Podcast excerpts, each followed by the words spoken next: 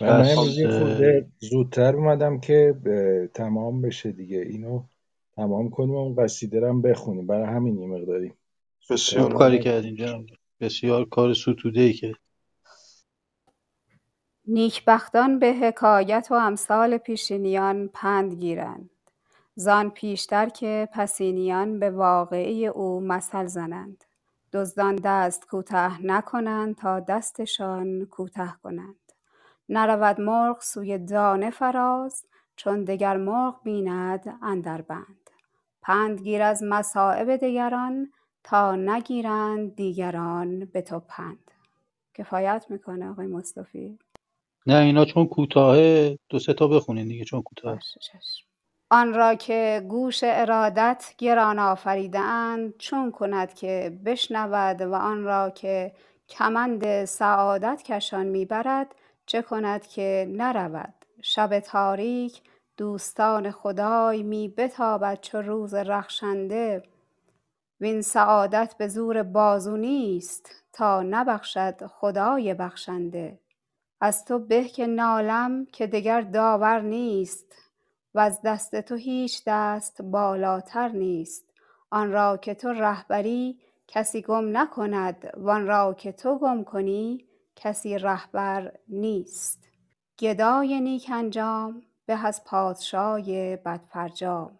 غمی کز پیش شادمانی بری به از شادی کز پسش غم خوری. خب من فکر کنم سه تا خوندم کافی باشه. اگر ممنون متشکرم. زنده باشید ممنونم. خب منم دوباره سلام عرض می‌کنم خدمت همه دوستان. بله نیکبختان به حکایت و امثال پیشینیان پند گیرند. یعنی این که آدم از زندگی دیگران عبرت بگیره خودش نیکبختی است. از آن پیش که پسینیان به واقعی ایشان مثل زنند. قبل از اینکه دیگران از زندگی یا حال اینها پند بگیرن خودشون از اتفاقاتی که برای دیگران افتاده پند می‌گیره می‌گیرن. و دزدان دست کوته نکنند تا دستشان کوته کنند. نرود مرغ سوی دانه فراز. پرنده. وقتی که می‌بینه که مرغان دیگه در دام افتادن دیگه قصد دانه نمی‌کنه. نرود مرغ سوی دانه فراز چون دگر مرغ بیندن در بند. پند گیر از مصائب دیگران. تا نگیرند دیگران به تو پند. از سختی هایی که مشکلاتی که برای دیگران پیش میاد پند بگیر وگرنه دیگران از زندگی تو پند می‌گیرند. آن را که گوش ارادت گران آفریدند چون کند که بشنود و آن را که کمند سعادت کشان می‌برد چه کند که نرود. باز اینجا نگاه جبری است میگه بعضی هستن به طور طبیعی پند می‌گیرند میشنوند حرفایی که به نفعشون هست رو میشنوند. ولی یه عده هستن که گوششون سنگینه حرف نمیشنوند. خب اینا هر کاری بکنن سرنوشتشون این است که یه بلایی سرشون بیاد. شب تاریک دوستان خدای می بتابد چو روز رخشنده. وین سعادت به زور بازو نیست تا نبخشد خدای بخشنده. یعنی باید خدا در وجود کسی استعداد قبول خیر و نیکی رو آفریده باشه تا بتونه ازش بهره ببره. از تو به کنارم که دگر داور نیست. خدا داره میگه. و از دست تو هیچ دست بالاتر نیست الله فوق ایدیهم. آن را که تو ره کسی گم نکند وان را که تو گم کنی کسی رهبر یعنی همه چیز به عنایت و توجه خداوند برمیگرده. گدای نیکنجام به از پادشاه بدفرجام. یعنی حسن عاقبت مهمه. اینکه در عاقبت چه اتفاقی بیفته مهمه. حالا حتی اگر گدا باشی ولی عاقبت خیری داشته باشی بهتر از پادشاهی است که عاقبت خوبی نداشته باشه غمی کز پیش شادمانی بری به از شادی که از پسش غم خوری. یعنی در مقام مقایسه میگه که اگر ای باشه که در پس این قصه شادی باشه بهتر از شادی است که در پسش قصه باشه. ممنون. آقا محمد جواد هم که نیستن. هستن آقا محمد جواد؟ برگشت بله بله. بله بله اومدم. خدمت شما من قبل از اینکه خب. شروع کنی ما چند وقت پیش روز زن رو داشتیم که در واقع به فرهنگ به تاله خودمون به اصطلاح که ما تبریک گفتیم. الان هم که روز جهانی زن هست باز من به بانوان محترم خانم کامور خانم تأمینه خانم دکتر پزشک خانم بختیاری و سایر بانوان محترم گروه و همه بانوان و مادران تبریک. زمین را از آسمان نثار است و آسمان را از زمین غبار. کل انا ان یترشح بما فیه گرت خوی من آمد ناسازوار. گرت خوی من آمد ناسزاوار. تو خوی نیک خویش از دست مگذار. خداوند تعالی می بیند و می پوشد و همسایه نمی بیند و می خروشد نعوذ بالله اگر خلق غیبدان بودی کسی به حال خود از دست کس نیاسودی.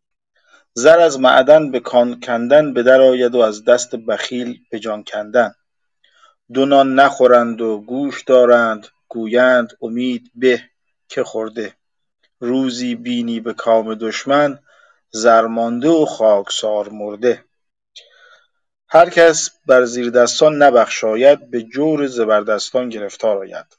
نه هر بازو که در وی قوتی هست به مردی عاجزان را بشکند دست. ضعیفان را مکن بر دل گزندی که درمانی به جور که درمانی به جور زورمند ممنونم آقا جان. ممنون از شما. خب زمین را از آسمان نثار است. اشاره به برف و باران و نعمت است که از آسمان نثار زمین میشه. ولی از آسمان خاک از زمین خاک میره به سمت آسمان. یعنی از زمین بهره به آسمان نمی‌رسه. بعد کل اناء یترشح به ما فیه. این عبارت معروفی است که حتما شنیدید. از کوزه همان برون تراود که در اوست. گر دایره کوزه ز گوهر سازند از کوزه همان برون تراود که در اوست این ترجمه همین عبارت عربی است که انا یعنی ظرف هر ظرفی از هر ظرفی چیزی ترشح می‌کنه که در اون ظرف هست.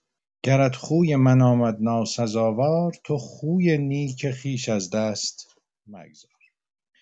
خداوند تعالی خیلی نکته جالبی میگه. میگه اگر که انسانها به اندازه‌ای که خدا از امور آگاه هست از حال هم آگاه بودند چه روزگار بدی می‌شد. میگه خداوند تعالی می‌بیند و میپوشد و همسایه نمی‌بیند و میخروشد.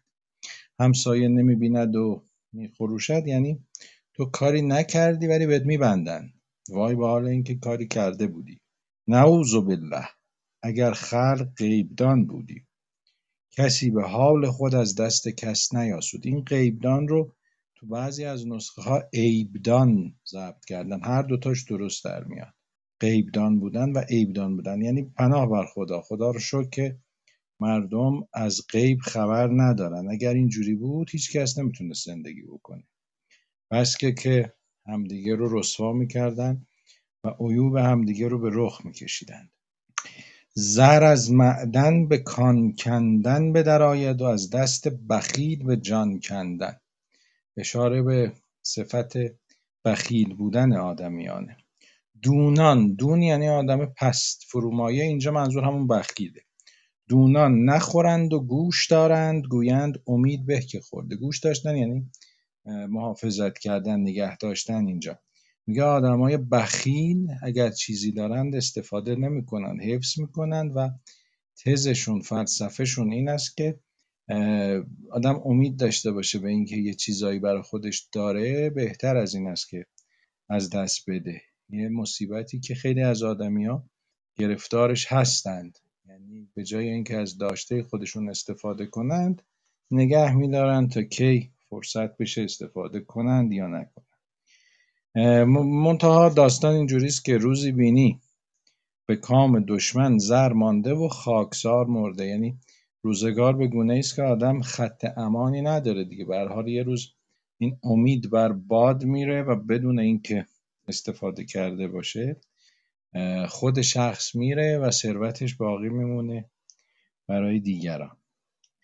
هر که بر زیر دستان نبخشاید تقابل زیر و زبر اینجا مد نظر سعدی بوده. هر که بر زیر دستان نبخشاید به جور هر که بر زیر دستان نبخشاید به جور زبردستان گرفتار آید.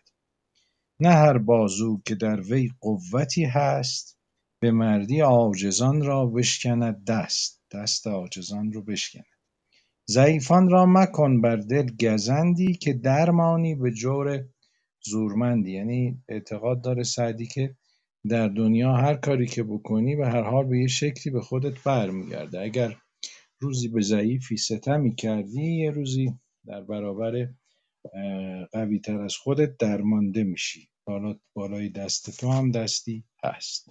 عاقل چون خلاف در میان آمد به جهد و چون صلح بیند لنگر بنهد که آنجا سلامت بر کران است و آنجا حلاوت در میان.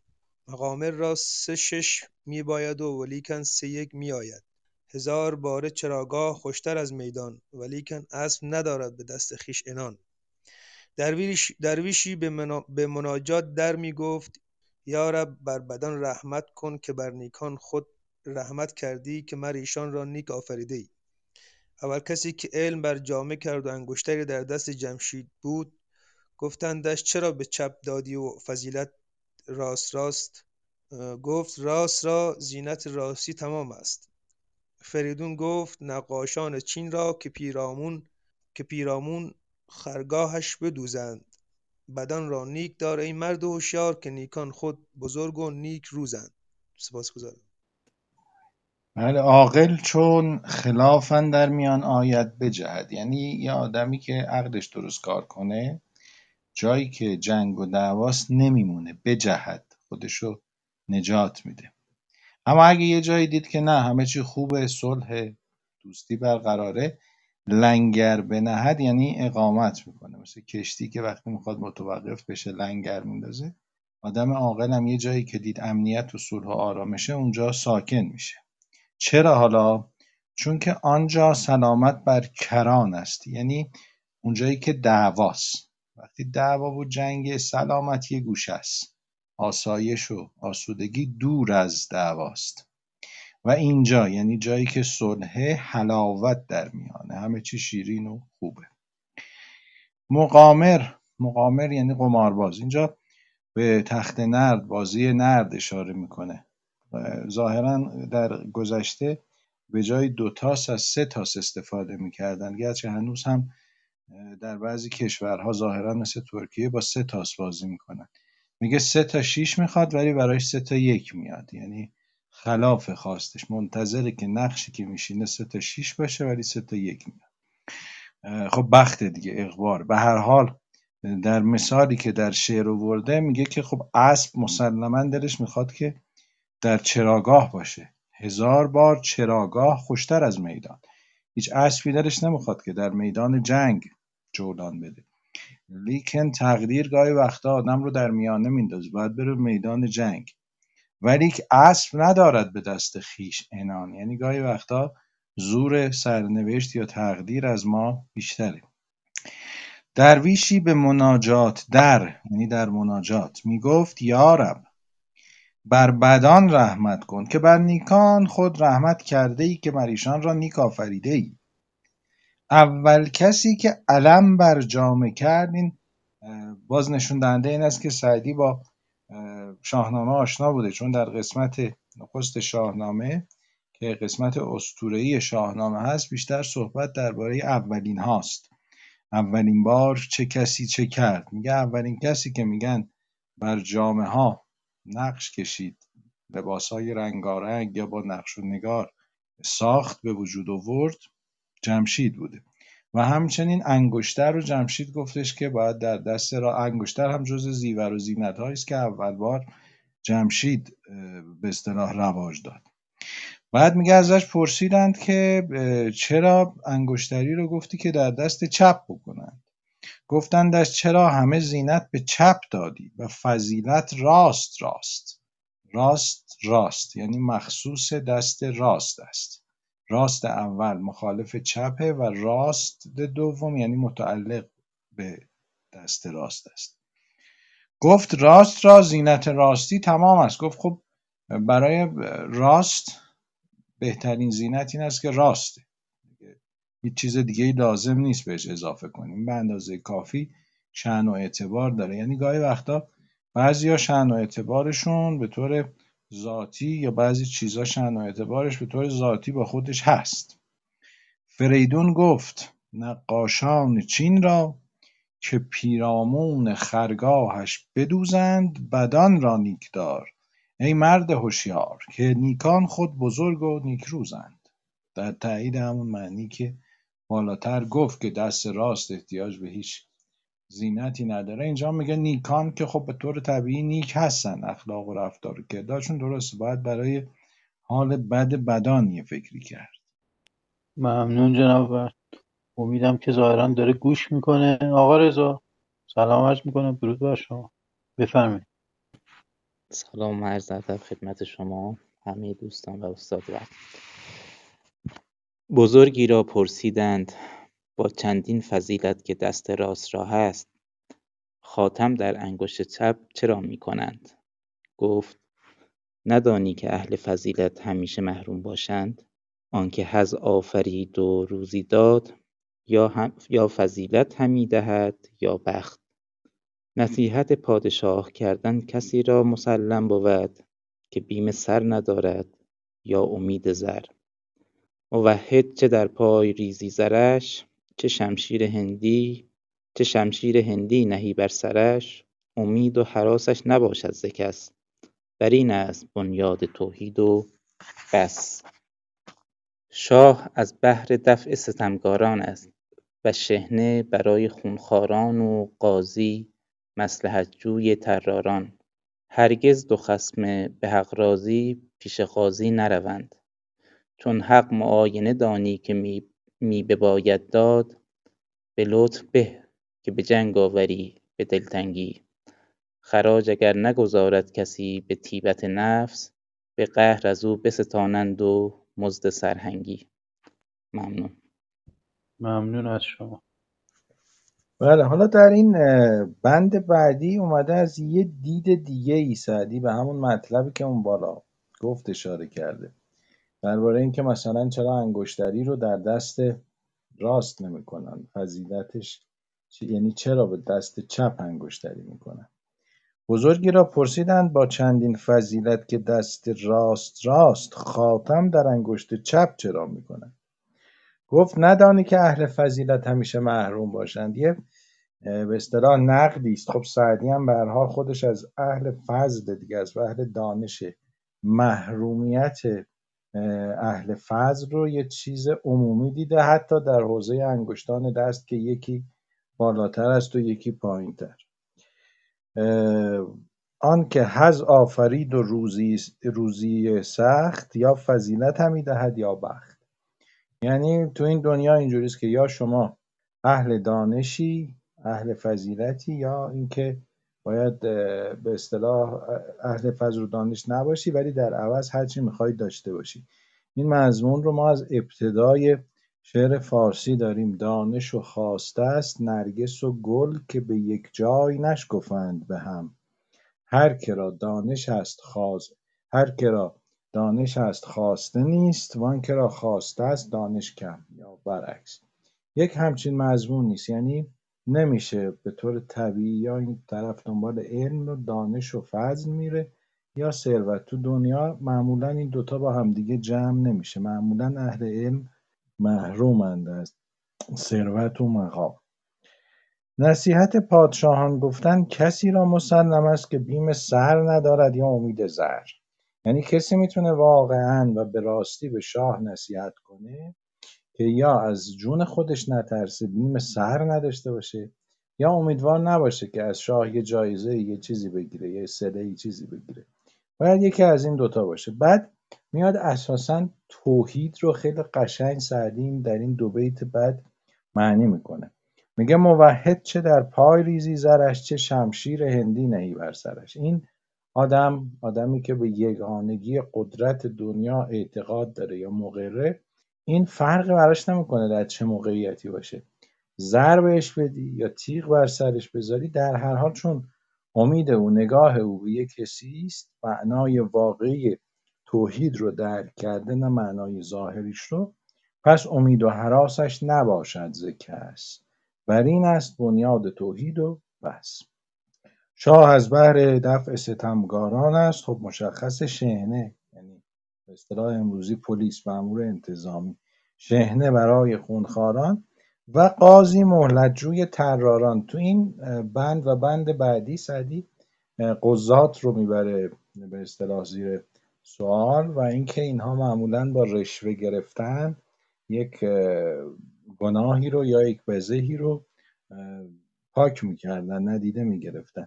مسلحه ترار یعنی کیسه بر یعنی که دوز یعنی قاضی دنبال این است که یه رشوهی بگیره یه راهی پیدا کنه ترار رو نجات بده. اساسا میگه که وقتی که دو خسم یعنی دو نفر که با هم اختلاف دارند به توافق رسیده باشن سر اصولی اصلا نیازی به قاضی ندارند. میگه چو حق معاینه بینی چو حق معاینه دانی که می باید داد معاینه یعنی به چشم. یعنی برات مسلمه. به چشم می‌بینی که برات آشکاری که. باید یه حقی رو ادا کنی. یک حقی رو بگذاری سعدی میگه که خب بهترین کار این است که آدم بدون دردسر با لطف و خوشی اون حق رو ادا کنه. چون که اگر این کار رو نکنه به طیبت نفس به خوشی و خرمی حقی که باید رو ادا نکنه وقت میان به زور ازش می‌گیرن. تازه اون حق رو که باید بده هیچی اون نگهبان اون معموری هم که میاد یه پولی می‌گیره. یعنی مزد سرهنگ رو هم باید بده. علاوه بر اینکه حق رو باید بپردازه. اگر با زبون خوش نداد اون وقت باید تازه جریمش هم یه جورایی بده دیگه. اون کسی هم که میاد برای گرفتن حق یک دستمزدی داره که معمولا این دستمزد رو باید از کسی که متهمه گرفت. ممنون جناب برد. خانم دکتر پزشک درود بر شما. سلام عرض ادب.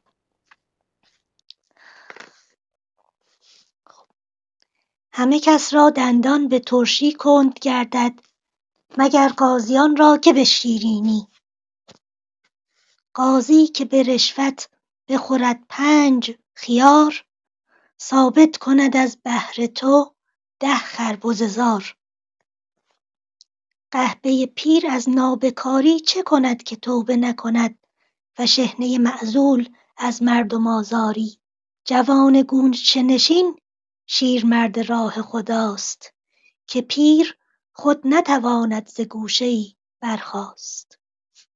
بفرمایید خانم پزشک بعدی رو بخونید آخه بعد نوبت به دوستان نمی‌رسه بعدی. بسیار باشه. چون تعداد کمه. راست. بله این همه کس را دندان به ترشی کند گردد. این ترشی واقعا همون ترشی. یعنی خوردن ترشی باعث کل شدن دندان ها باعث به اصطلاح کندی دندان ها میشه. ولی شیرینی دیگه معنای رشوه میده. معنای شیرینی به معنای واقعی شیرینی نیست. معنی کنایی شیرینی است. میگه همه به طور طبیعی وقتی ترشیجات می‌خورن دندوناشون کند میشه. اما قاضی ها وقتی شیرینی می‌گیرند یعنی رشوه می‌گیرند زبانشون کند میشه نمی‌تونن حکم واقعی صادر کنن. بعد میگه که اگر یه قاضی اومد و به اندازه پنج خیار رشوه بهش دادی این ثابت می‌کنه برای تو که تو ده من خربزه مال توست. حالا ده خربزه زار تو بعضی نسخه هم هست ده خربزه بار. یعنی به هر حال می‌خواد بگه که با گرفتن یک رشوه اندکی اون قاضی میاد برای تو کلی مال رو ثابت می‌کنه که صاحبش توی قهوه پیر از نابکاری چه کند که توبه نکند؟ خب طبیعیه دیگه. یک روسپی که پیر شده دیگه طبیعتا مشتری نداره چاره ای نداره جز توبه کردن. و شهنه هم وقتی که بازنشسته شد پیر شد خب اینم طبیعتا دیگه کاری به کار مردم نداره. چون دیگه الان توانش رو از دست داده از مقامش پایین اومده دیگه تازه خودش میترسه یه وقت اگر آسیبی به کسی برسونه بلایی به سرش بیارن جوان گوشه نشین شیرمرد راه خداست. اگر در جوانی در جوانی پاک بودن شیوه پیغمبری است جوان گوشه نشین شیرمرد راه خداست که پیر خود نتواند ز گوشه ای برخاست. مهم این است که در اوج توان و اقتدار و امکان گوشه ای بنشینی به عبادت و پرهیز مشغول باشی. وگرنه وقتی که پیر شدی دیگه توان کاری رو نداشتی این دیگه هنری نیست گوشه نشینی. تا هم همین انگار خوندم. بله. ممنون جناب خانم کامور. سلام سلام خدمت همه دوستان. سلام درود بر. حکیمی را پرسیدند چندین درخت نامور که خدای عز و جل آفریده است و برومند هیچ یک را آزاد نخوانده اند مگر سرو را که ثمره ای ندارد. در این چه حکمت است؟ گفت هر درختی را ثمره معین است که به وقتی معلوم به وجود آن تازه آید و گاهی به عدم آن پژمرده شود. و سرو را هیچ از این نیست و همه وقتی خوش است و این است صفت آزادگان. بر آنچه می گذرد دل منه که دجله بسی پس از خلیفه بخواهد گذشت در بغداد. گرت ز دست برآید چو نخل باش کریم ورت ز دست نیاید چو سرو باش آزاد. ممنون.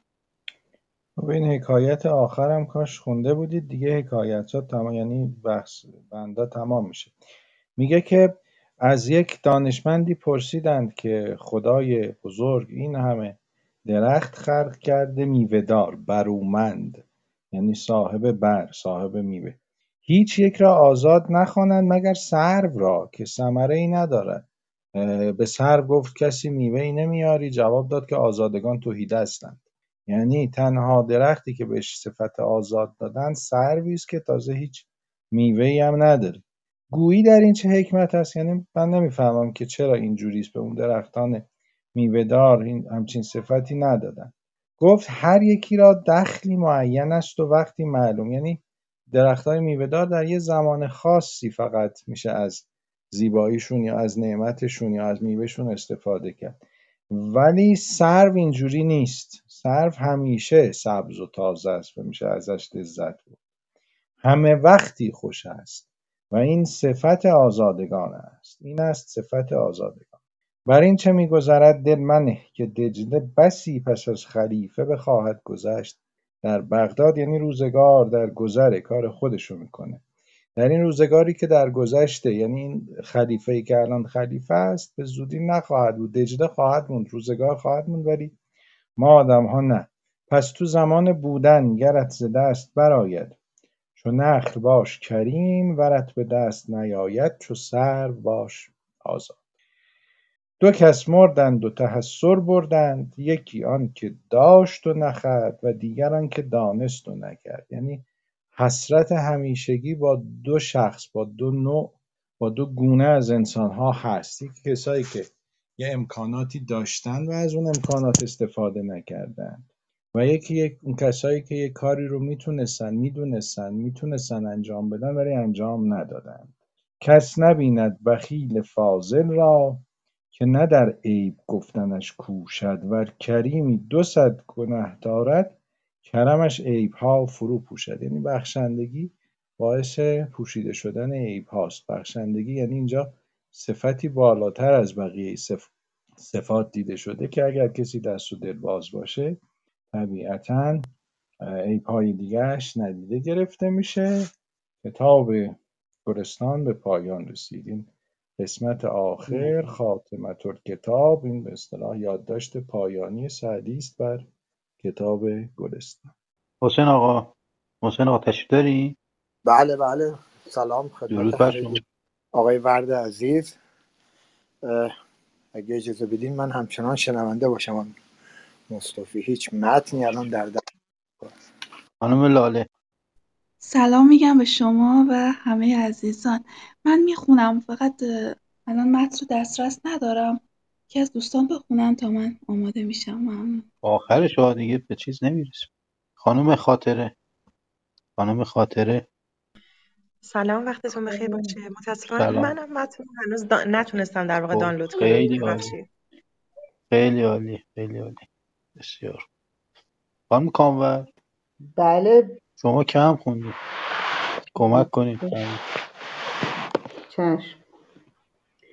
تمام شد کتاب گلستان والله المستعان. به توفیق باری عز اسمه در این جمله چنان که رسم مؤلفانه است از شعر متقدمان به طریق استعارت تلفیقی نرفت. کهن خرقه خویش پیراستن به از جامه عاریت خواستن. قالب گفتار سعدی طرب انگیز است و طیبت آمیز و کوته نظران را بدین علت زبان طعن دراز گردد که مغز دماغ باید باشه ولی اینجا فتحه گذاشته نمی‌دونم. مغز دماغ بیهوده بردن و دود چراغ بیفایده خوردن کار خردمندان نیست. ولیکن بر رای روشن صاحب دلان, صاحب دلان که روی سخن در ایشان است پوشیده نماند که در موعظه های شافی را در سلک عبارت کشیده است و داروی تلخ نصیحت به شهد ظرافت برآمیخته تا طبع ملول ایشان از دولت قبول محروم نماند. الحمدلله رب العالمین. ما نصیحت ما نصیحت به جای خود کردیم. روزگاری در این به سر بردیم. گر نیاید به گوش رغبت کس بر رسولان پیام باشد و بس. و اگر اجازه بدین عربیشو نخونم خود استاد بخونن که درستتر باشه. متشکرم. بله بسیار هم عالی تمام شد. کتاب گلستان. والله مستعان. خدا یاریگر بود و به توفیق باری از اسمه در این جمله یعنی در این کتاب. چنان که رسم معلفان است از شعر متقدمان به طریق استعارت تلفیقی نرفت. یعنی شعری سعدی می‌خواد بگه که در این کتاب هرچی شعر یا هر مطلبی بود از خودم بود از کسی به استعاره قرض نگرفتم. بیتی هم که آورده بیتی است که در فارسی باز مثل شده کهن خرقه خیش پیراستن به از جامعه آریت خواستن. و بعدم یه مقداری کار خودش رو تشریح می‌کنه در دو سه خط که اگر می‌بینید در این نوشته های من تنز بود شوخی گفت شوخی هایی که گاهی وقتا ممکنه خیلی هم اخلاقی نبوده باشه. اینا همش برای این بود است که متنم شیرین بشه. قالب گفتار سعدی طربانگیز است و طیبت آمیز. و کوته نظران را بدین علت زبان طعن دراز گردد. یعنی کسی که مغز کار منو نمی‌فهمه ممکنه به من ای بزنه گوشه بزنه. که چرا مغز دماغ بیهوده بردن و دود چراغ بیفایده خوردن؟ یعنی چرا اینقدر آدم باید به ذهنش به مغزش فشار بیاره؟ این حرفای که میگم گاهیش خیلی بعضیاش خیلی هم محترمانه و معدبانه نیست رو بنویسه. و ممکنه بگن این کار کار خردمندان نیست. منتها سعدی میگه من با اینجور آدمای به اصطلاح ایرادگیر کاری ندارم. من با صاحب دلان کار دارم. ولیکن بر رای روشن صاحب دلان که روی سخن در ایشان است پوشیده نماند که در موعظه های شافی شافی یعنی شفا دهنده. یعنی این مروارید پندهای خودش سخنان خودش رو به مروارید تشبیه کرده. میگه اینها رو در سلک مروارید رو در سلک در رشته می‌کشن که گردن بندی درست کنن مثلا. میگه اینها رو من به این طریق در رشته کشیدم که قابل بهره بردن و قابل لذت بردن باشه. داروی تلخ نصیحت بوده یعنی این سخنان من که پند و نصیحت بوده اکثرا تلخه دوا معمولا تلخه. خب این رو باید با اصلی آمیخت. من به شهد زرافت برآمیختم تا طبع ملول ایشان از دولت قبول محروم نماند. یعنی نیومدم خیلی خشک و بی انعطاف سخن بنویسم که خواننده من از من برمه ملول بشه خسته بشه. نه اومدم این تلخی های پند و نصیحت رو با شیرینی های زبانی خودم در هم آمیختم تا جذاب بشه. و بعدم شکر می‌کنه خدا رو شکر و صلوات و پیامبر و خاندان او همگی. ما نصیحت به جای خود کردیم روزگاری در این به سر بردیم. گر نیاید به گوش رغبت کس بر رسولان پیام باشد و بس. یعنی من به عنوان یک هنرمند یه وظیفه داشتم باید یه چیزایی رو می‌گفتم. حالا اگر کسی یا کسانی نشنیدند اون دیگه به من ربطی نداره. من در حقیقت باید وظیفه خودم رو اون کاری که به عهده من بود در این روزگار رو انجام می‌دادم. بعدم در اون دو بیت عربی میگه یا ناظر فی سل بالله مرحمت یعنی ای کسی که در این کتاب نگاه می‌کنی سل یعنی بخواه تقاضا کن از خدا رحمت و بخشایش علی مصنفهی و استغفر لصاحبهی خب به این کتاب رو به نام سعد ابوبکر زنگی کرده است. میگه که برای صاحب کتاب و برای نویسنده کتاب از خدا مرحمت بخواه و اطلب که من خیر ترید و بها یعنی برای خودت هم هر آرزویی که داری از خدا بخواه هر آرزویی که می‌خوای برای خودت بکن. منتها برای من یا برای کاتب یا برای نویسنده این کتاب یا برای معلف این کتاب هم از خدا غفران بخواه بخشایش بخواه. برای اینکه این کتاب نوشته شده و به ضبط در اومده. بسیار همالی تمام شد کتاب گلستان. خیلی که این فرصت دست داد و به هر حال تونستیم این کار رو به پایان برسونیم. بازم اگر که نقصی بوده است در توضیحات یا سخنان من عذرخواهی می‌کنم. امیدوارم که اگر فرصتی بود یک بار دیگه اگر فرصت شد خیلی مفصلتر و با دقت بیشتری در این کتاب نظر کنیم. خب طبق وعده که کرده بودیم بعد از پایان گلستان قرار شد که اون قصیده ای رو که شما فرمودین بله حالا من فقط قبل از اینکه حالا تا دوستان میان پیدا بکنن احتمالا اگر پیدا نکردن اگر از توی این گنجور و این چیزهای این نرم افزارها و اپلیکیشن ها استفاده می‌کنید ظاهرا تو قسمت مواعظ این قصیده ها رو جمع آوری کردن. یه بخشی به عنوان مواعظ درست کردن حالا چرا این قصیده رو من حالا اصرار کنم ولی پیشنهاد دادم که بخونیم؟ به خاطر این است که اولا قصیده به طور طبیعی در زبان فارسی برای مدح به کار می‌رفته. یعنی وقتی می‌خواستن از یه کسی تعریف کنن و یه پولی جایزه یه چیزی ازش بگیرن سعدی معمولا این گونه نیست. البته قصیده های سعدی هم به نام اطرافیانش بزرگانی که دور بودند شده و طبیعتا از بهره از جایزه و سله هم بهرهمند بوده. تا دیگه به اون شکلی که شاعر خودش رو خیلی سبک کنه و ممدوح و ببره در یه جایگاه آسمانی قرار بده و اینا نیست. بیشتر اون شروع قصیده ها یک حالت های اجتماعی یک های اخلاقی و تعلیمی داره که به شخصیت سعدی می‌خوره. اما این قصیده که در حقیقت دو تام هست این قصیده ها به هم چسبیده یه ویژگی خاصی داره که اینو باید بهش توجه کرد. ببینید سعدی خداوندگار شعر عاشقانه زبان فارسی است.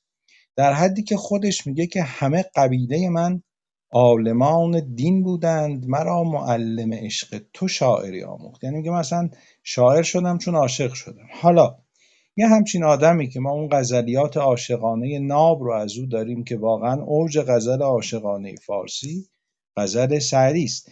یک همچین آدمی در یک قصیده ای ما میایم می‌بینیم که با عشق چگونه رفتار می‌کنه. حالا در حداقل ورود ما به این قصیده یک نگاه خاصی اول به عشق می‌کنه بعد ما رو وارد یه فضای دیگری البته می‌کنه. منتها از این نظر این قصیده در زبان فارسی قابل توجه و قابل دقت ضمن اینکه خیلی از حالا می‌خونیم می‌بینیم خیلی از بیتها و عبارتهای این قصیده هم دیگه الان در زبان فارسی یک حالت مثل ضرب المثل پیدا کرده. اصلا دیگه ما همینجور میگیم نمی‌دونیم از کجا اومده اینا حالا اگر که هر کدوم از دوستان مایلند بخونند صحبت خیلی زیادی من روش نمی‌کنم اگر جایش ایراد داشت. فقط خود قصیده به خاطر ساختش به خاطر شکلش به نظر من قصیده جالب و قابل توجهی است. در ستایش عنوانش هم در ستایش شمس الدین محمد جوینی صاحب, دینا، صاحب دیوان وزیر اباقاخان مغل که از کسانی بوده که سعدی به او ارادت داشته. به هیچ یار مده خاطر و به هیچ دیار که بر و بحر فراخ است و آدمی بسیار. یعنی اصلا عاشقی رو برد زیر سوال. یعنی دلبسته هیچ کسی نشد. نه دلبسته کسی نه دلبسته سرزمین. همیشه بر سگ شهری جفا و سنگ آید از آن که چون سگ صیدی نمی رود به شکار. دلیل سنگ خوردن سگان بازاری رو سکونشون در یک مکان یا دلبستگیشون به یک جا دونسته خب میگه عاشق نمی‌خواد بشی دلبسته یه چیز نمی‌خواد بشی. سعی کن از زیبایی های دنیا به تمامی استفاده کنی. چرا؟ چون نه در جهان گل روی و سبزه زنخی است. درختها همه سبزند و بوستان گلزار. یعنی فقط این چیزهایی که ما شاعرها می‌سازیم میگیم صورتش مثل گله و اینها مثل سبززار میمونه هزارش و اینها نیست که تو دنیا این همه سرسبزی و زیبایی هست. چون ماکیان به در خانه چند بینی جور چرا سفر نکنی چون کبوتر تیار کبوتر رو ببین پرواز می‌کنه هر می‌خواد میره دلبسته جایی نیست تا کی می‌خوای مثل مرغ خانگی باشی و اذیت بشی. خوش باش از این درخت چو بلبل بران درخت نشین. به دام دل چه فرومانده ای چو بوتیمار چون نتیجه مستقیم عاشقی این است که آدم گرفتار غم و غصه میشه دیگه. بوتیمار یا غمخورک میگن که پرنده است که کنار آب مینشینه تشنشه آب نمی‌خوره. از ترس اینکه مبادا این آب دریا تمام بشه. در منطق طیر عطار خیلی زیبا این بوتیمار و بوتیمارهایی که دورور ما تو زندگی هستن رو می‌بینیم. آدمایی که از خوشی استفاده نمی کنند مبادا که خوشی تمام بشه. میگه خوش باش از این درخت چو بلبل بران درخت نشین به دام دل چه فرومانده ای چو بوتیمار؟ زمین لگد خورد از گاو و خر به علت آنک که ساکن است. نمانند آسمان دوار. خب با ذهنیت انسانهای پیشین زمین ثابته و آسمان حرکت می‌کنه. میگه دلیل اینکه زمین زیر پای ما آدمیان لگد می‌خوره همین سکونشه. او هم اگر دوار بود لگد نمی‌خورد مثل آسمان. پس ضرورت این که آدم دلبسته یک فضا و محیط و یک جای خاص و یک کس خاص نشه رو باز داره بیان می‌کنه.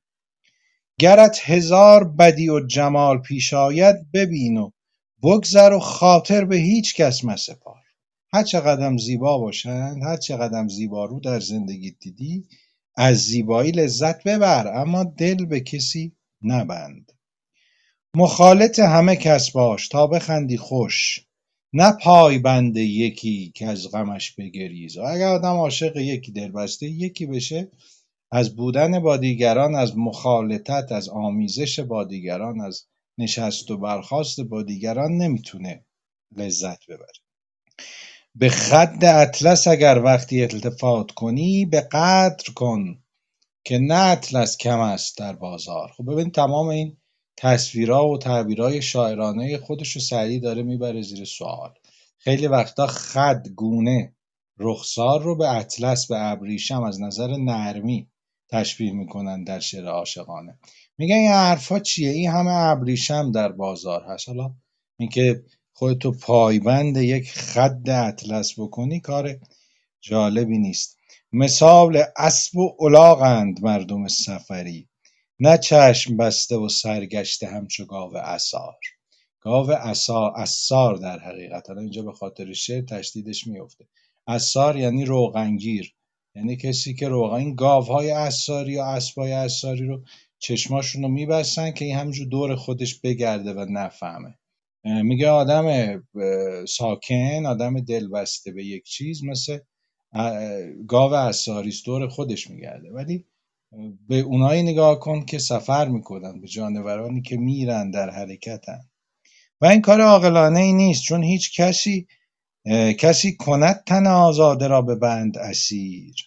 کسی کند دل آسوده را به فکر فگار خب من فکر کنم تا همینجا من دیگه بس خوندم. حالا بقیهش رو اگه دوستان بخونن که استفاده کنیم بعد اگه صحبتی بود خواهیم کرد. ممنون. خب از دوستانی که نخوندن اول شروع کنیم. خانم لاله خانم افشار خانم دکتر افشار. صدای من هست؟ بله صداتون هسته. من شنونده میمونم. ببخشید خیلی ممنون. که من لپتاپم بالا نمیاد. خب لپتاپتون رو ببرید پایین بخونید چه اشکال داره؟ خانم بختیاری درود بر شما. بله چشم. من بار اول هست می‌خونم از گنجورم می‌خونم و قصیده شماره 26 هست در گنجور. ممنونم که عنوان رو فرمودن. بیت ده رو بخونم. بیت ده رو خوندن. یازده رو می‌خونم با بله. اجازتون تا هر شب که شما صلاح دونستید دیگه قطع کنید. کسی کند تن آزاده را به بند اسیر کسی کند دل آسوده را به فکر فگار چو طاعت آری و خدمت کنی و نشناسند چرا خسیس کنی نفس خویش را مقدار؟ خنک کسی که به شب در کنار گیرد دوست چنان که شرط وصال است و بامداد کنار یا بامداد کنار. وگر به بند وگر به بند بلای کسی گرفتاری گناه توست که بر خود گرفته ای دشوار. مرا که میوه شیرین به دست می افتد چرا نشانم بیخی که تلخی آرد بار؟ چه لازم است یکی شادمان و من غمگین یکی به خواب و من اندر خیال وی بیدار؟ مثال گردن آزادگان و چنبر عشق همان مثال پیاده است در کمند سوار. مر آن رفیق بباید که بار برگیرد نه صاحبی که من از وی کنم تحمل بار. اگر اگر به شرط وفا دوستی به جای آرد وگرنه دوست مدارش تو نیز و دست بدار. کسی که از غم و تیمار من نیندیشد چرا من از غم و تیمار وی شوم بیمار؟ چو دوست جور کند بر من و جفا گوید میان دوست چه فرق است و دشمن خونخوار؟ اگر زمین تو بوسد که خاک پای توام اگر زمین تو بوسد که خاک پای توام مباش غره که بازیت می دهد عیار. گرت سلام کند دانه می نهد صیاد نماز برد کیسه می برد طرار. به اعتماد وفا نقد عمر صرف مکن که عنقریب تو بی زر شوی و او بیزار. به راحت نفس.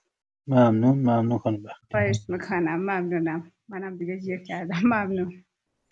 آخه یه جورایی هم انقدر این کلام روان و ساده است که آدم وقتی می‌خونه دست خودش نیست همینجور میره جلو. بله میگه که خلاصه هیچ کسی این کار احمقانه رو نمی‌کنه که زندگی خودش رو بده بابت یه کسی دیگه ای چو طاعت و خدمت کنی و نشناسند چرا خسیس کنی نفس خویش مقدار؟ خسیس اینجا یعنی بیارزش پست. میگه وقتی به یکی علاقه, می... علاقه نشون میدی دل میبندی و او توجهی به تو نمی‌کنه بیشتر از این خودتو بله دوستی خوبه وسال یار خوبه ولی به شرط اینکه یار به تو توجه داشته باشه. خنک کسی که به شب در کنار گیرد دوست. بله خوش به حال کسی که در عاشقی به وسال رسیده باشه. اونجوری که قاعده وسال و رسیدن هست. نه اینکه من شب تا صبح بیدار باشم و یه نفری مثلا حالیش نباشه که من چه می‌کشم. وگر به بند بلای کسی گرفتاری گناه توست که بر خود گرفته ای دشوار. شاید خیلی وقتا تو بازار عاشقی اون معشوق اصلا نمی‌دونه طرف عاشقشه. میگه تو خودت با خودت داری رنج می‌بری زحمت میدی. مرا که شیوه مرا که میوه شیرین به دست میافتد چرا نشانم بیخی که تلخی آرد بار؟ نشاندن یعنی کاشتن. یعنی چرا بذری بکارم دانه ای بکارم که تلخ باشه؟ من که می‌تونم از شیرینی های دنیا استفاده کنم چرا خودمو گرفتار عاشقی بکنم؟ چه لازم است؟ یکی شادمان و من غمگین. یکی به خواب و من در خیال وی بیدار. خب سعدی استاد این حال و هوا و فضای عاشقانه است دیگه. همش رو تجربه کرده خوب منتقل می‌کنه حس و حالا میگه مثال گردن آزادگان و چنبر عشق همان مثال پیاده است در کمند سوار. میگه وضعیت آدم وقتی عاشق میشه در عشق کسی گرفتار میشه مثل کسی است که پیاده است و یک سواری کمند به گردن او انداخته و او رو دنبال خودش می‌کشه. یعنی اختیار تو میفته دست یک کس دیگری و او هر کاری می‌خواد بکنه. قاعده دوستی این نیست. قاعده دوستی این است که دوست باری از روی دوش من برداره. مرا رفیقی باید که بار برگیرد نه صاحبی که من از وی کنم تحمل بار. این رفیق به درد نمی‌خوره که فقط من بار بکشم و او هیچ کاری برای من نکنه. اگر به شرط وفا دوستی به جای آرد که خب چقدر خوب اگر یه همچین دوستی باشه. نه دوست مدارش تو نیز دست بدار. یعنی اگر دیدی دوستی لوازم یا شرایط دوستی رو به جا نمیاره. دلیل نداره که آدم بسوزه و بسازه و تحمل کنه. نه. کسی که از غم و تیمار من نیندیشد چرا من از غم و تیمار وی شوم بیمار؟ میگه کسی که اصلا به فکر من نیست. اصلا من در ذهنش وجود خارجی ندارم. من بشینم قصه چی رو بخورم؟ خودم رو مریض کنم. چو دوست جور کند بر من و جفا گوید گفتیم جفا با گفتن معمولا وقتی به کار میره معنی دشنام میده. کسی چو دوست جور کند بر من و جفا گوید یعنی سخن سرد به من میگه. میان دوست چه فرق است و دشمن خونخوار؟ یعنی باید در دوستی آدم ببینه کی دوسته کی دوست نیست. اگر زمین تو بوسد که خاک پای تو هم مباش غره که بازیت می‌دهد ایار یعنی اگر کسی با کلمات دوستانه آمد و ادعا کرد که من خیلی به تو ارادت دارم دوستت دارم ولی همه این چیزها رو به سر تو ورد. یعنی تو بیدار بودی باری از تو بر نداشت اذیتت کرد. این یک آدم شیادی است یک ایاری است یک کیسه بری است کلاهبرداری است. گرت سلام کند دانه می نهد ورت نماز برد کیسه می برد طرار. کیسه بریدن یعنی همون دزدیدن طرار یعنی کیسه برد دزد. میگه اگر یه همچین دوستی ظاهرا به تو تعظیم می‌کنه نماز می‌بره احترام بهت می‌ذاره این قصدش اینه که تو رو فریب بده. پس سعی کن که دوست و دشمن رو خوب از هم بشناسی. به اعتماد وفا نقد عمر صرف مکن که انقریب تو بیزر شوی و بیزار. یعنی به وفای آدما بیهوده اعتماد نکن. آدما رو درست بسنج و در نظر بگیر. چون به زودی تو هر چه که داری از دست میدی بیزر میشی و اون هم دیگه از تو بیزار میشه. دیگه کاری به کارت نداره. تا وقتی تا پول داری رفیقه. تا وقتی که امکانات داری با تو رفاقت می‌کنه ممنون جناب خب آقای دکتر کریمی من چندین بار چیز کردم. شما بی زحمت یه بار تشریف ببرین بیرون. بعد مجدد وارد چین ظاهرا مشکل از کلاب هاوسه. آقا رضا. بله. بنده هم اولین بار می‌خونم. دیگه ببخشید. به راحت نفسی رنج پایدار مجوی. شب شراب نیرزد به بامداد خمار. به اول همه کاری تأمل اولاتر بکن وگرنه پشیمان شوی به آخر کار. میان طاعت و اخلاص و بندگی بستن چه پیش خلق به خدمت چه پیش بت زنار. زمام عقل به دست هوای نفس مده که گرد عشق نگردند مردم هوشیار. من آزمودن این رنج و دیده این زحمت. ز ریسمان متنفر بود گزیده مار. طریق معرفت این است بی خلاف ولیک به گوش عشق موافق نیاید این گفتار. ممنون. ممنون آقا خب بله باز این شب شراب نیرزد به بامداد خمار هم از اون مصرعهای سعدی است که در زبان فارسی مثل دیگه. خب طبیعتا یه مدتی یه زمان کوتاهی آدم مستی نشاط و شادی مستی رو داره ولی صبح سردردش رو داره خمارش رو باید بکشه. پس به راحت نفسی رنج پایدار مجوی.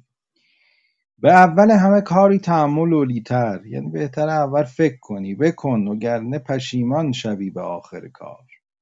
میان طاعت و اخلاص و بندگی بستن چه پیش خلق به خدمت چه پیش بت زنار میگه آدم اگر بناس اینجوری کمر به خدمت کسی ببنده با بت پرستی فرق نمی‌کنه. اونی که حالا اینجا بستن زنار رو نشان دهنده خروج از دین می‌دونه. میگه در حقیقت اگه آدم بنا باشه انسانی رو بپرسته انگار داره بت میپرسته. فرق نمی‌کنه که. زمام نفس زمام عقل به دست هوای نفس مده که گرد عشق نگردند مردم هوشیار. من آزمودم این رنج و دیده این زحمت. خب گفتیم سعدی بارها عاشقی رو تصویر کرده برای ما. باز ز ریسمان متنفر بود گزیده مارم. همون مار گزیده از ریسمان سیاه و سفید میترسه. ضرب المثل است دیگه. حالا آقا رضا خیلی جای خوبی تمام کرد. ببینید تا اینجا سعدی با یک نگاه انکاری نسبت به عشق پیش اومد. حالا ما اینجا متوجه میشیم که نه این سعدی همون سعدی است که ما رو به عنوان خداوندگار عشق می‌شناسیم. یه دفعه اینجا حالا می‌بینیم که جریان کلام عوض میشه.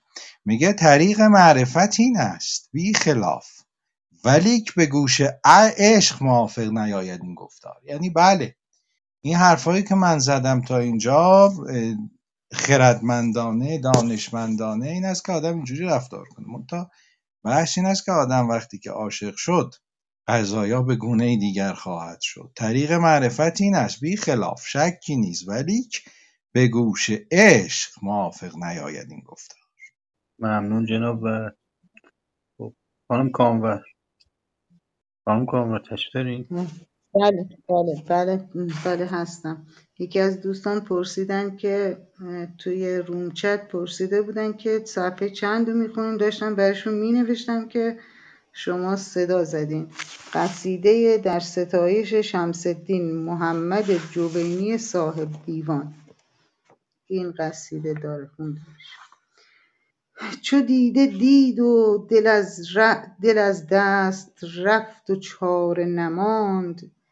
نه دل ز مهر شکیبد نه دیده از دیدار. پیاده مرد کمند سوار نیست ولیک چو اوفتاد بباید دویدنش ناچار.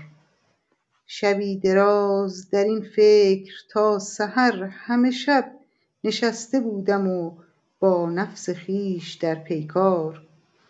که چند از این طلب که چند از این طلب شهوت و هوی و هوس چو کودکان و زنان رنگ و بوی و نقش و نگار. بسی نماند که روز روی از حبیب برپیچم وفای عهد عنانم گرفت دیگر بار. که سخت سست گرفتی و نیک بد گفتی هزار نوبت از این رای باطل استغفار. حقوق صحبتم آویخت دست در دامن که حسن عهد فراموش کردی ای غدار. نگفتمت که چنین زود بگسلی پیمان مکن کز اهل مروت نیاید این کردار. کدام دوست بتابد رخ از محبت دوست؟ کدام یار بپیچد سر از ارادت یار؟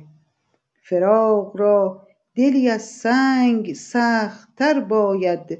کدام صبر که بر کنی دل از دلدار؟ هر آنکه مهر یکی در دلش قرار گرفت روا بود که تحمل کند جفای هزار. ممنون. ممنون از شما. بفرم بله پس همه این چیزهایی که من گفتم در ابتدای شعر درسته. راه شناخت و معرفت همین منتها چو دیده دید و دل از دست رفت چاره نماند. آدم وقتی می‌بینه کسی که عشقش میشه دیگه این حرفا معنی نداره. نه دل ز مهر شکیبد نه دیده از دیدار. دیگه نمی‌تونی صبر کنی از او یا از دیدار او. نمی‌تونی این کارهایی که گفتی رو عملی کنی. اینا همش تا وقتی است که آدم فارغه. وقتی عاشق شد دیگه اونا همش حرف میشه. بله پیاده مرد کمند سوار نیست ولیک تا وقتی که اختیار دست خودش باشه. وقتی عاشقی زمام اختیار رو از دستش رو بود دیگه باید بدوه دنبال این سوار. پیاده مرد کمند سوار نیست ولیک چو اوفتاد بباید دویدنش ناچار. حالا میگه که یک شب تا صبح فکرم مشغول این حرفا بود. داشتم به این مسائل فکر می‌کردم. شبی دراز در این فکر تا سحر. همه شب نشسته بودم و با نفس خویش در پیکار. یکی او می‌گفت یکی من. نفسم می‌گفت که تا که چند از این طلب شهوت و هوا و هوس چو کودکان و زنان رنگ و بوی و نقش و نگار. چون در عاشقی یکی از چیزهایی که توجه عاشق رو جلب می‌کنه رنگ و بو زیباییه؟ میگه هی نفس من می‌گفت تا کی می‌خوای دل به زیبایی چهره این و اون ببندی؟ دست بکش از این عاشقی. و جایی رسیده بودم که ممکن بود واقعا این کارا رو عملی کنم یعنی عاشقی رو بذارم کنار. بسی نماند چیزی نمونده بود که روی از حبیب برپیچم. منتها اون حس عاشقی اجازه نداد. وفای عهد عنانم گرفت. دیگر بار که ببین چقدر تضادهای زیبایی تو این بیت به کار برده. که سخت سست گرفتی و نیک بد گفتی.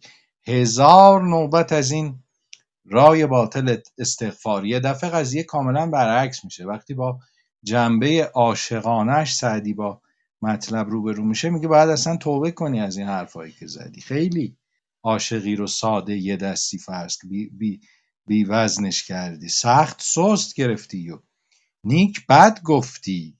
هزار نوبت از این رای باطل.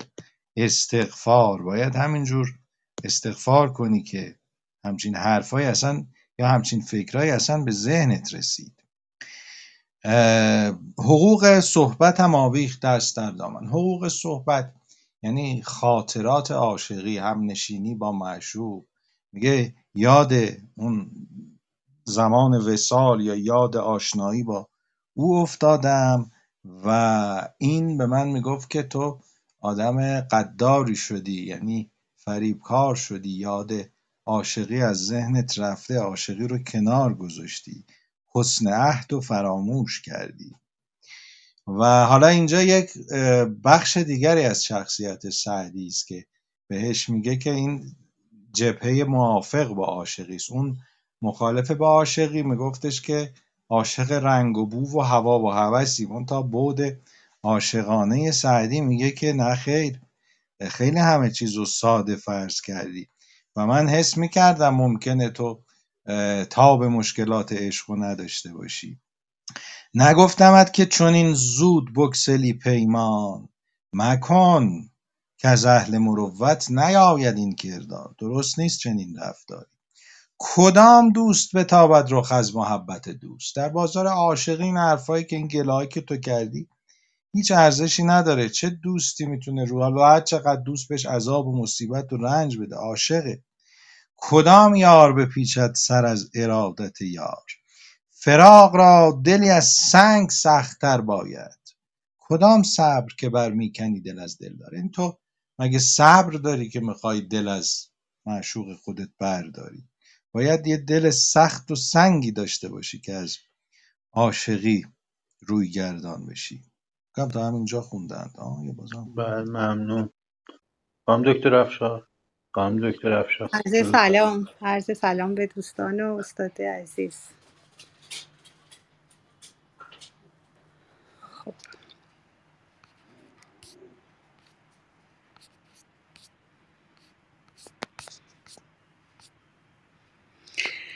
هوای دل نتوان پخت بی تعنت خلق. درخت گل نتوان چید بی تحمل خار. درم چه باشد و دینار و دین و دنیی و نفس؟ چو دوست دست دهد هرچه هست هیچ انگار.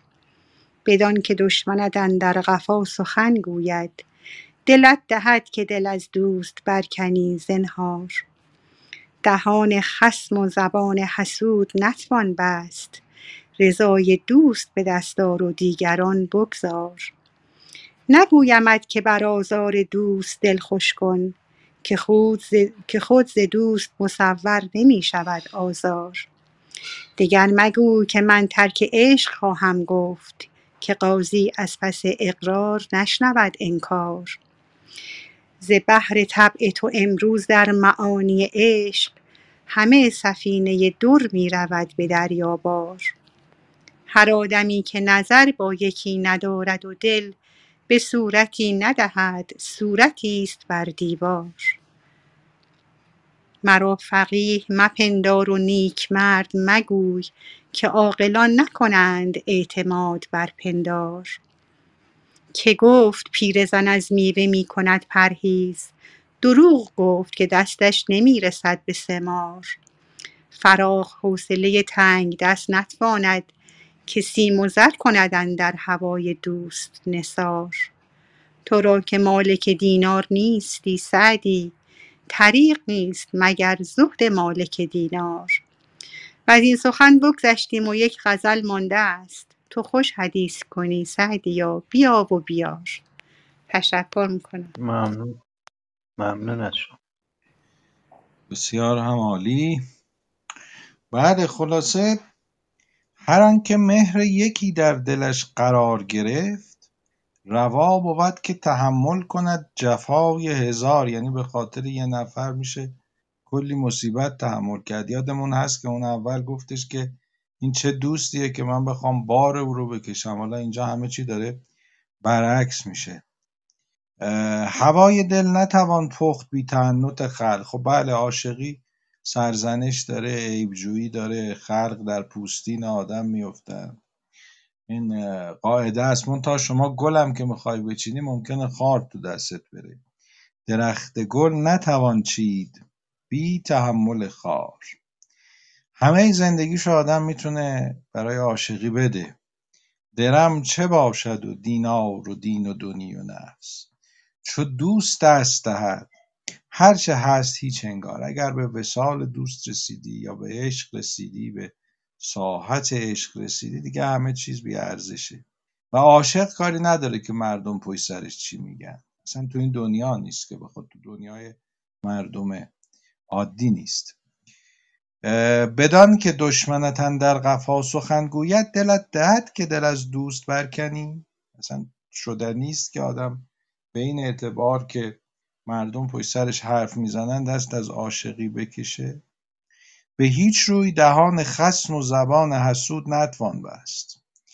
پس رضای دوست به دستار و دیگران بگذار. چون عاشق تنها چیزی که در چشمش میاد معشوق دیگه جز معشوق چیز دیگری طبیعتا نخواهد دید.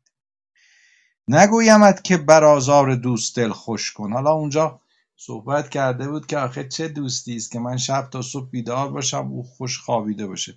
حالا اینجا میگه که من که نمیگم که هر اذیتی که بهت می‌کنن قبول کن. ولی ببینید کلامو چقدر قشنگ میتابونه. نگویمت که بر آزار دوست دل خوش کن که خود ز دوست مصور نمی‌شود آزار. یعنی اگه دوست باشه اگه معشوق باشه که اصلا تصور اینکه آزاری از او به تو برسه یک تصور اشتباهی است. دگر مگوی که من ترک عشق خواهم گفت که قاضی از پس اقرار نشنود انکار. ببین چقدر یه مفهوم حسی شخصی رو به یک مفهوم عمومی. خب در به اصطلاح قانون قضا اگر کسی اعتراف کرد دیگه نمی‌تونه زیرش بزنه. این هم اینجا سعدی از این استفاده کرده. میگه دگر مگویی که من ترک عشق خواهم گفت که قاضی از پس اقرار نشنود انکار. بعد نکته مهمی که میگه میگه اصلا تو الان توی سعدی الان داره خطاب به خودش یه جوری حدیث نفس این قصیده دیگه. میگه اصلا تو شخصیت تعینت به خاطر شعرهای عاشقانه است. ز بحر طبع تو. امروز در معانی عشق همه سفینه در می رود به دریابار. در دریاهای عظیم اقیانوسها شعر تو مثل مروارید که تجارت می‌کنن از این طرف اون طرف میره. شعر تو داره دست به دست میگرده و این شعر حاصل عاشقی توست. مگه میشه عاشقی رو کنار گذاشت؟ بعد اصلا یک حکم کلی میده. میگه اگر آدم عاشق نباشه اصلا, اصلا آدم نیست. نقش دیواره. هر آدمی که نظر با یکی ندارد و دل به صورتی ندهد صورتی است بر دیوار. اینجا الان دوباره اون شخصیت آشنای سعدی در غزلیات در غزلیات عاشقانهش یه دفعه پیدا میشه. میگه مرا فقیه مپندار و نیکمرد مگو. یعنی اینا رو به من نبند. من نه فقیه هم نه آدم خوبی هم نه آبرو دارم نه اصلا این خبران نیست. مرا فقیه مپندار و نیکمرد مگوی که عاقلان نکنند اعتماد بر که گفت پیرزن از میوه می‌کند پرهیز؟ دروغ گفت که دستش نمی‌رسد. بخواه حتما پیرزن میوه دوست داره. منتها امکان اینکه از درخت بچینه رو نداره. منم مگه میشه دست از عشق بردارم؟ شکی در این نیست که همیشه عاشق خواهم بود. فراخ حوصله دست نتواند که سیم و زر کند در هوای دوست نثار. فراخ حوصله یعنی آدم جا سنگین آدم با وقار با شخصیت میگه آدمی که نداره. حالا اگرم بخواد نمی‌تونه خرج کنه. حالا اینو برای چی میاره؟ میگه که من اگر یه وقتی از عاشقی دست بکشم یعنی در حقیقت خودمو نتونستم خودمو در جایگاه واقعی خودم قرار بدم. تو را که مالک دینار نیستی سعدی طریق نیست مگر زهد مالک دینار؟ مالک دینار دوم اینجا نام یک زاهد معروفی است که در تذکرت الاولیام اسمش هست. یعنی کسی حالا یه داستانی هم دارن میگم مثلا این آقا یه عارفی بوده است که یه بار داستانش سورئالیستی یه جورایی در حقیقت.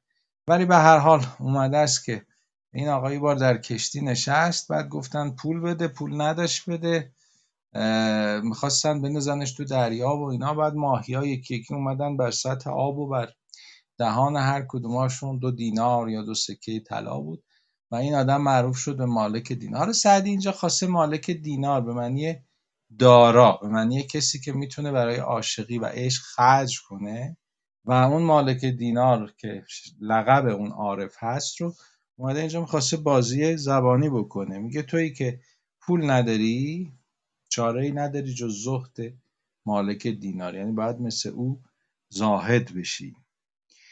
بعد اتفاقی که اینجا از اینجا به بعد در قصیده میفته اتفاق خیلی جالب. ما گفتیم که قصیده ها معمولا یه مقدمه ای داره.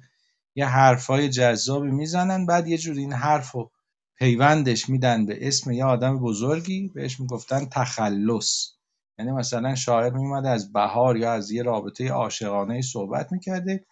بعد این رابطه رو به اسم یه بزرگی نسبت می‌داده اون بزرگ رو ستایش می‌کرده و بعد تمامش می‌کرده. ما اینجا اسم کسی رو ندیدیم به خاطر اینکه سعدی از اینجا به بعد بناست که به اصطلاح مطلع قصیده رو تجدید کنه. یعنی یه مطلع دیگه ای برای قصیده این, این, این قسمت قصیده رو با ظاهرا در ابتدا با انکار عشق شروع کرد. حالا قصیده بعدی که در ادامه هست کجا همی رود این شاهد شکر گفتار این قصیده رو با عشق با عاشقی شروع می‌کنه. تو این قصیده است که در تخلصش به اسم شمس الدین می‌رسه شمس الدین صاحب دیوان می‌رسه و بعد او رو ستایش می‌کنه و تمام میشه که خب اون دیگه حالا بحث دیگری است یک حوزه دیگری است. پس میگه از این سخن بگذشتیم و یک غزل مانده است. تو خوش حدیث کنی سعدیا بیا و بیار. حالا این خوش حدیث کنی یا این غزلی که باقی مونده میشه قصیده بعد که اگر توی کتاب ها یا نمی‌دونم حالا تو گنجور و اینا اینجوری هست یا نه دم دستم نیست. اینو بالاش می نویسن مطلب دوم. یعنی قصیده دو دو بار مطلب دو بار شروع میشه. تجدید مطلع بهش میگن اصطلاحا. بعد با یه غزل دیگه شروع میشه که کجا همی رود این شاهد شکر گفتار چرا همی نکند بر دو چشم من رفتار الی آخر تا اونجایی که این قضیه رو پیوند می‌زنه به جهان دانش و ابر سخا و کان کرم الی آخر. خدایگان صدور زمانه شمس الدین و شروع می‌کنه به تعریف از او و قصیده رو این گونه به پایان میرسونه. به هر حال این قصیده همینجوری که گفتم از این نظر جالبه که سعدی همین مقداری از شخصیت خودش رو برای ما در این قصیده نشون میده. بعد میاد ابتدا با یک نگاهی ضد نگاهی که ما عادت داریم شعر رو شروع می‌کنه. یعنی خواننده ناآشنا به سعدی خواننده که آثار سعدی رو خونده باشه مطمئنا از اون ابتدای قصیده همچین چیزی رو نمی‌تونه باور کنه. ولی خواننده که خیلی نخونده باشه فکر می‌کنه یه شعری پیدا کرده بالاخره در دیوان سعدی که ضد عشق باشه خلاف جریان عاشقی باشه. بعد ما یه دفعه می‌بینیم که همین 20 بیت اول 24 5 بیت اول که تمام میشه خود سعدی هم دیگه تحمل نمیاره دوباره برمیگرده به عاشقی تا جایی که میگه اصلا منو اگر می‌شناسن به خاطر عاشقی سو دوباره قضیه رو برعکس می‌کنه ارزش و مقام بالای عاشقی رو بیان می‌کنه و به هر حال اینم یک تکنیکی یا یک روشی بوده است که سعدی در قصیده از خودش نشون داده. اگر صحبتی سخنی هست من در خدمت همه دوستان. منم که گوشه میخانه خانقاه من است. دعای پیر مغان ورد صبحگاه من است. گرم ترانه چنگ صبوح نیست. چه باک؟ نوای من به سحر آه عذرخواه من است. ز پادشاه و گدا فارغم بحمدالله گدای خاک در دوست پادشاه من است. غرض ز مسجد و میخانه وصال شماست. جز این خیال ندارم خدا گواه من است. از آن زمان که بر این آستان نهادم روی فراز مسند خورشید تکیه گاه من است. مگر به تیغ اجل خیمه برکنم ورنه رمیدن از در دولت نه رسم و راه من است. گناه اگرچه نبود اختیار ما حافظ. گناه اگرچه نبود اختیار ما حافظ. تو در طریق ادب باش و گو گناه من است. تو در طریق ادب باش و گو گناه من